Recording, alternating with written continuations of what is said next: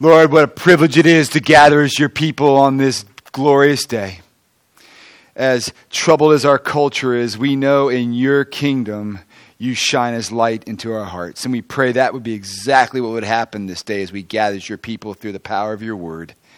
And that, Lord, we would walk away from here uh, changed, and that we would follow you with wholehearted devotion, recognizing how loved we are by our Lord Jesus Christ.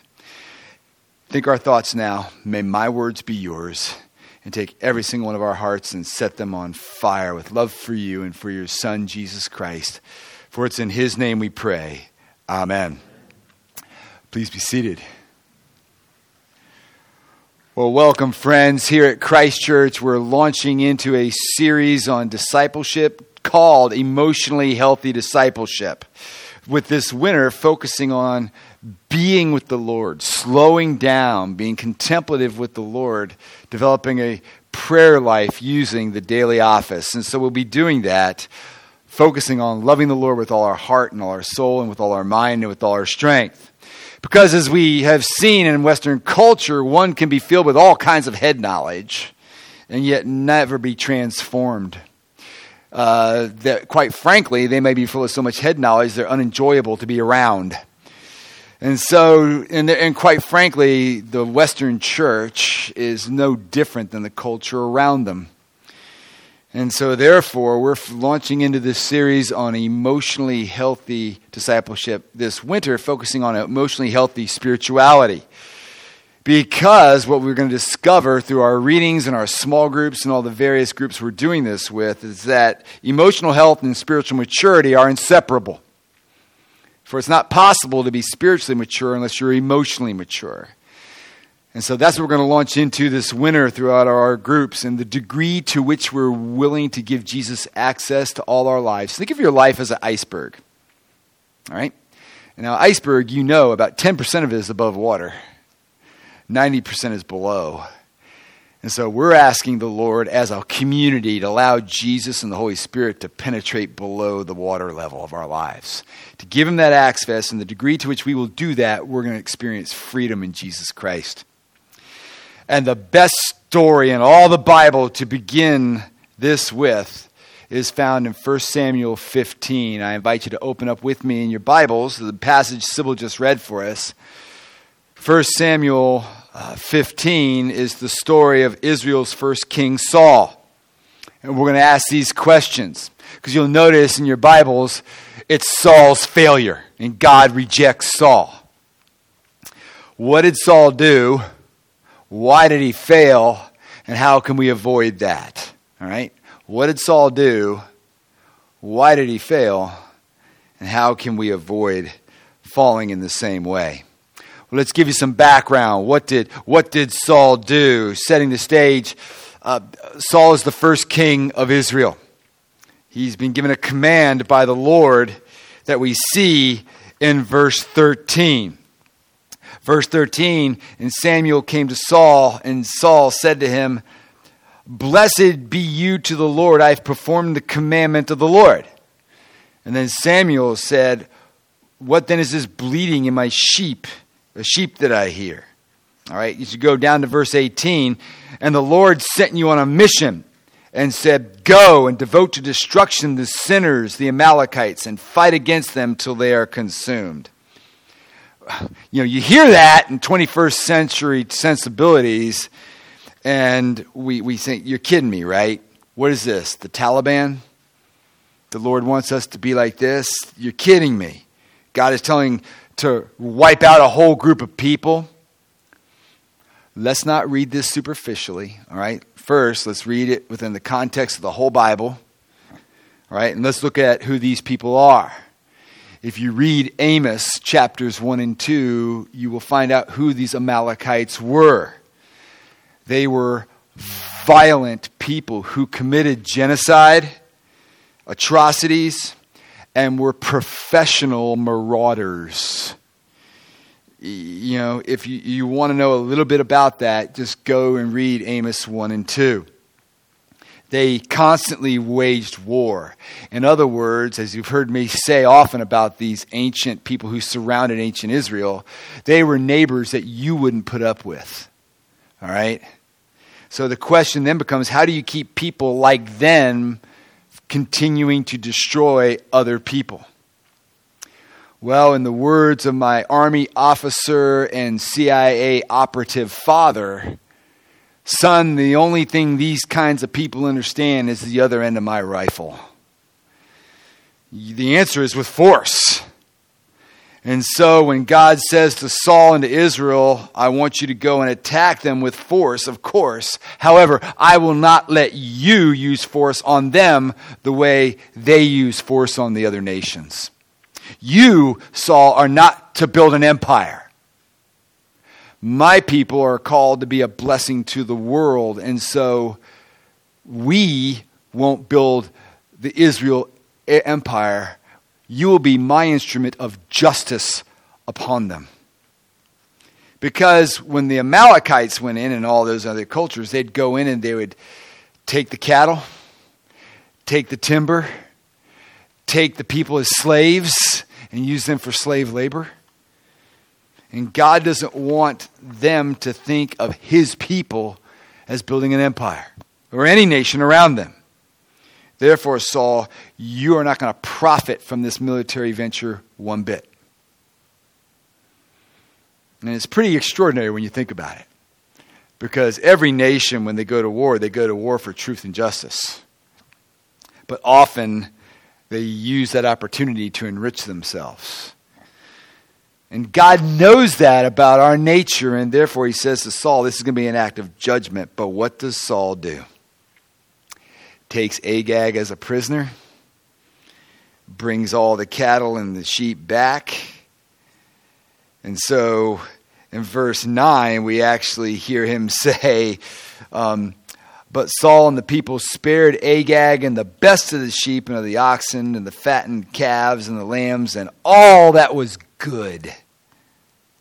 All right, they took everything that was value valuable. So basically, Saul was adopting the ways of the world in his life. He was adopting an imperialistic mindset, the violent ways of the nations around him. And as a result, he's completely failed to be the king God has called him to. The king is to administer the covenant of God among God's covenant people and to obey the Lord. So that's what Saul did to fail. Now, a greater question is why he failed. That's the second point. Because this is more than merely an interesting reflection on how we could apply this to U.S. foreign policy the purpose of this text is always to get you to think about yourself. It always is. So the question is what brought Saul to this point? Well, if you read the chapters before, you'll find Saul initially was a modest and humble man. You know, in fact, in 1 Samuel 10, Samuel gets all the people because he's going to gather all the people and anoint Saul, and Saul is scared to death. The only really thing about him is that he's really good looking and he's taller than everybody else. You know, he looks like a king. And so he's modest. And they have to go to the luggage and pull this gangly kid out and anoint him king. How does he go from that to this? How'd that happen? The answer is in our infinite capacity of the human heart to self deceive ourselves. It's self deception. And you see it in many ways. In verse 9, 19, rather, Samuel basically says, Why then did you not obey the voice of the Lord? Why did you pounce on the spoil and do what was evil in the sight of the Lord? Why didn't you listen to the very voice of God who told you? In verse 20, what does Saul say to that? But I did obey the voice of the Lord. I have gone on mission which the Lord sent me. I have brought Agag, the king of uh, Amalek, and I have devoted the Amalekites to destruction. And Samuel says, No, you didn't. You didn't listen. You listened, but you didn't listen. You really didn't take it. Now, every parent of a teenager knows what I'm speaking about here. All right? Because self deception is our ability to know something at one level and to keep ourselves from knowing it at another level. Self deception is not the worst thing that we do, but it causes a lot of the worst things that we do. When I was in college at George Mason in 1982, there was a tremendous snowstorm in Washington. And I was waiting in the car for my father to he left work early and I waited in the car during the snowstorm for 2 hours at the bus stop waiting for him to get there, listening to the radio. And all of a sudden, from the radio came a report that Flight 90 out of National Airport landed on the 14th Street Bridge and crashed into the Potomac, killing hundreds of people. It was awful. Why? Self deception on the part of the pilot. You listen to the voice recording of the pilot, and he was saying, oh, yeah, these government bureaucrats, they don't know what they're doing. We don't have to de ice the plane. It's really not a big problem at all. At all. And the, the, after 49 minutes of sitting on the tarmac, the co pilot said, You know, I'm, I got some readings here. This is not really good. And the pilot said, I know what I'm doing. These bureaucrats don't know a thing. I'm the pilot. I'm good. I can do this and his overconfidence and his self deception was the cause of many people dying, including himself. It's not the worst thing that we do, but it's the cause, it's the reason why we do horrible things. Like parents who have difficulty recognizing their children's flaws. We can all see it, and yet they're blind by it. And they read parenting article after parenting article, and it's very difficult for the parents to look at their children and admit what's wrong. So we defend them. We defend them to their teachers at school or to other parents. Yet we know, but we don't know that there's something wrong. And often it's too late and we ruin our kids. Of course, parents want to think the best about their kids, but self deception isn't the worst thing that we do, but it's the reason that we do horrible things. And we can ruin our child's life and we can kill a lot of people if we're a pilot. You take this to the extreme.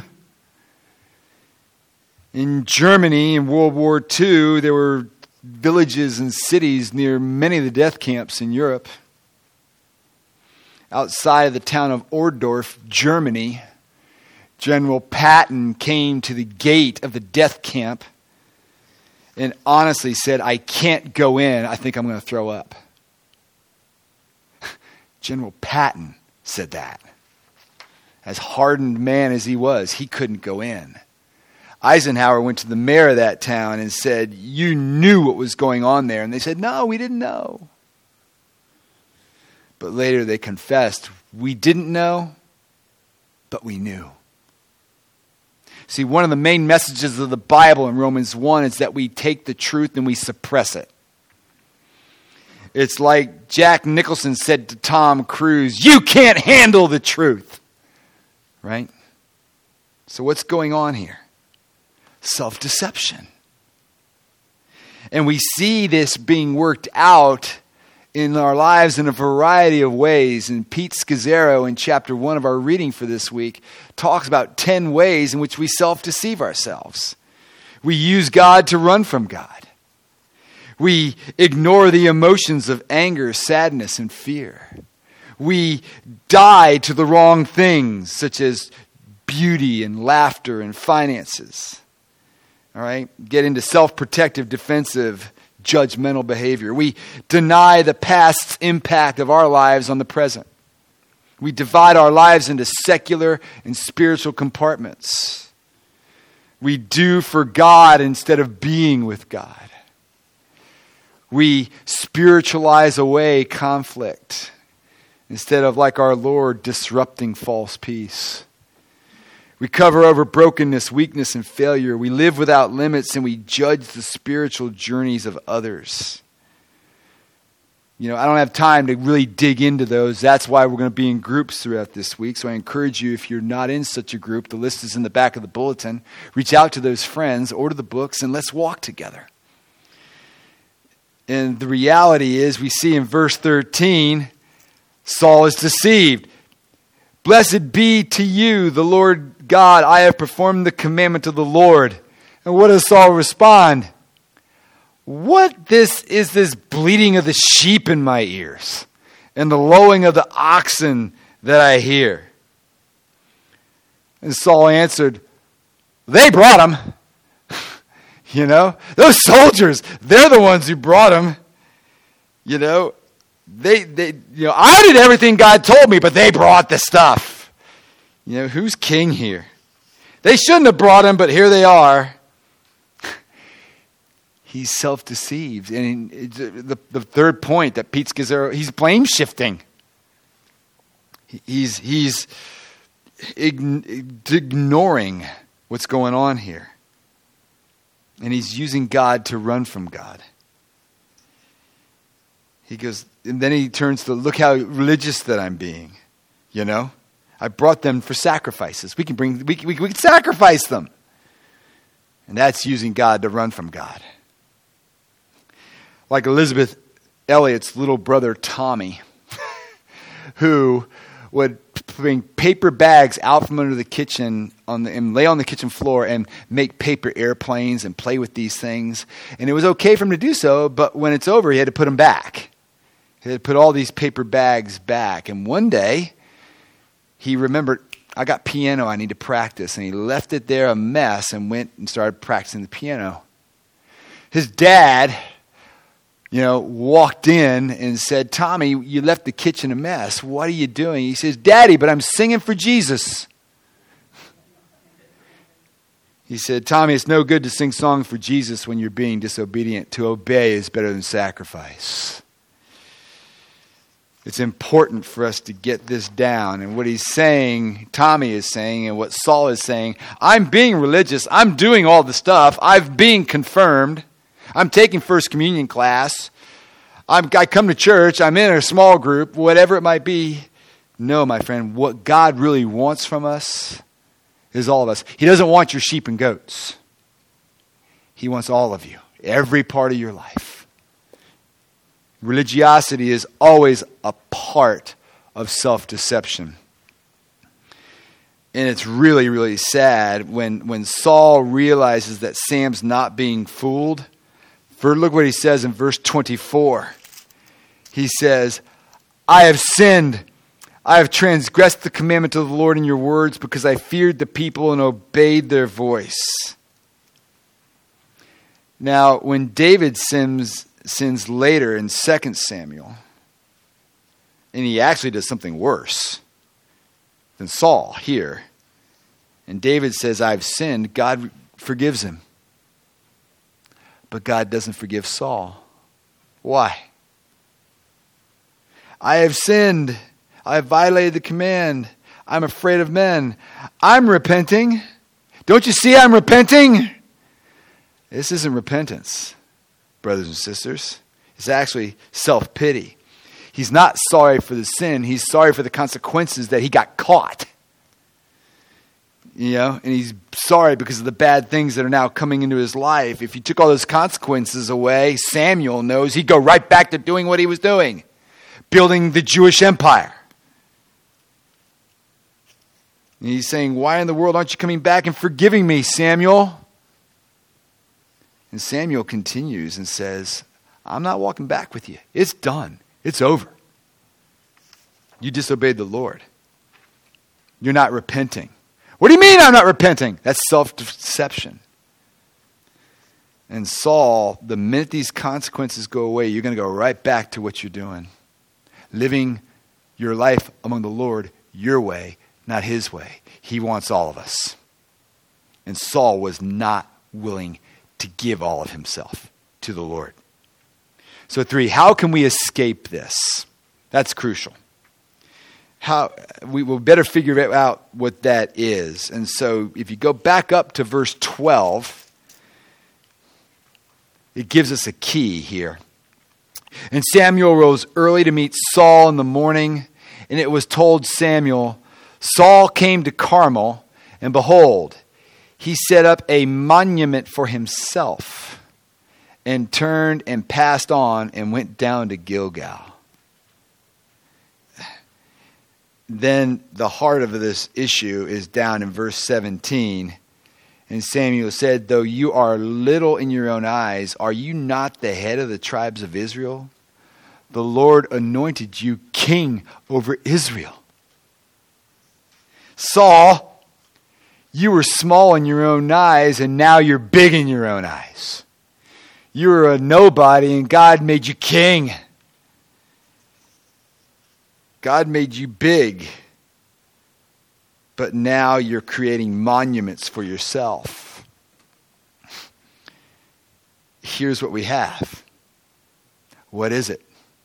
That self deception has turned into a self image that he has to live into unto himself, not unto the Lord. Like the pilot who was too proud to admit that the planes needed de icing like the parents who are too are too proud, even though their kid's a great athlete, a great student, National Honor Society, whatever they might be. In every case, the reason why they're in denial is because their self image is based on something, and whatever that something is based on, they see it as a monument to themselves. However, they're making themselves big in their own eyes. I'm raising a great kid. I'm a great pilot. I'm a manly man. Whatever your self image is based upon, you'll have to be in denial in order to filter out and suppress any information that jeopardizes that image. I need to believe this, that I'm like this, and I need to believe this about myself, and that's how I feel good about myself, and I need to believe it. And any information that comes that doesn't agree with that, you throw it away. And as long as you're trying to become big in your own eyes, as long as you have anything you're basing your self image on in order to feel big in your own eyes, a monument, we're going to have problems. Certainly, that's the way religiosity is one of the main ways self deception happens. I need to believe I'm a good person. I'm good before God. It's my own self righteousness. I'm a good, decent, mature Christian. And in comes information that shows you're not, you reject it. You know it, but you don't know it. And that's exactly what Saul has done. So, what's our solution? Verse 17 Though you, were li- you are little in your own eyes, are you not head of the tribes of Israel? the Lord anointed you king over Israel. In other words, you were appointed, Saul, through the sheer grace of God. You weren't better. You weren't smarter. You weren't more virtuous. You weren't wiser. You were tall and good looking, but that was about it. You know? You looked the, the part but God actually swooped in and made you king. And you're rejecting the grace that God has offered to you, rejecting it outright. Basically, you're building a self image without the grace of God. Saul. And you're trying to make yourself big in your own eyes.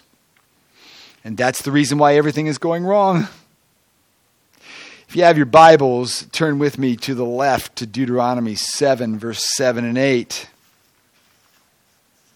Because Saul forgot this. And it wasn't Samuel's fault. Moses is speaking to the people of Israel and says, It was not because you were more number than any other people that the Lord set his love on you and chose you, for you are the fewest of all peoples but it is because the Lord loves you and is keeping the oath that he swore to your fathers that the Lord has brought you out with a mighty hand and redeemed you from the house of slavery, from the hand of Pharaoh, king of Egypt. Did you hear that? It's a completely circular argument. Why did he love you? Because he loved you. Think of it this way Men, if your wife comes to you and says, Honey, why do you love me? Do you say, Sweetheart, I love you because you got one awesome smoking hot figure? Do you say, I love you because you, your income level is great? We really are building a nice retirement, you know? Do you say, Man, you're an awesome cook? You, you stay physically fit and we get to exercise together. We get to go on all kinds of fun adventures together. Do you, do you say that? You add zest to my life. Well, at first, she might feel good for a second, but then she'll begin to say, wait a minute, what if I gain weight? What if I lose my job? What if I get tired of my career? What if I, I get injured? Wait a minute, she's going to realize you don't love her. You love her because of the benefits that she brings into your life. So, the only way to answer the question like that, that will satisfy the deepest need of her heart, is to say, Sweetheart, I love you because I love you. I, I love you. It's unconditional. And you see, we can love one another in this way too. The only love that is truly unconditional, that gives you this kind of love on the basis of self image, that leads you to become more honest about yourself instead of more deceived about yourself, is the unconditional love of God in Jesus Christ. Jesus Christ came to this earth. He was big, and he became small for us. He was the one who came and reminds us not to get involved in that self deception, reminds us that we don't have a principle to live by, we have a person to live unto. He became small so that we can become great, that we're sinners in need of grace, and He gives it to us. He lost everything. He doesn't take people prisoner, He liberates them. He saves us, He gives us life, and He did that for each and every one of us as we say unto him, Father, accept me because of what Jesus has done, and you have unconditional love for me. And it's that's my identity, that's my self image, and I can live under that. And therefore, we can use the gospel among one another. This good news. Hebrews 3:13 says to exhort one another daily lest you be hardened by the deceitfulness of sin. Sin is deceitful. And the only way you're going to get through it is you have a community of brothers and sisters inside the church who have given you've given license to speak into your life. And they can come and exhort you. And so, in our blindness, in our self deceiving ways, there's nothing more liberating, quite frankly, than being so loved that you can finally admit that you're flawed. I'm flawed. And this gospel message is liberation. And so, as we go about this journey over the next 8 and 16 weeks of loving the Lord and loving our neighbor, we can take off the masks that are no good anyway.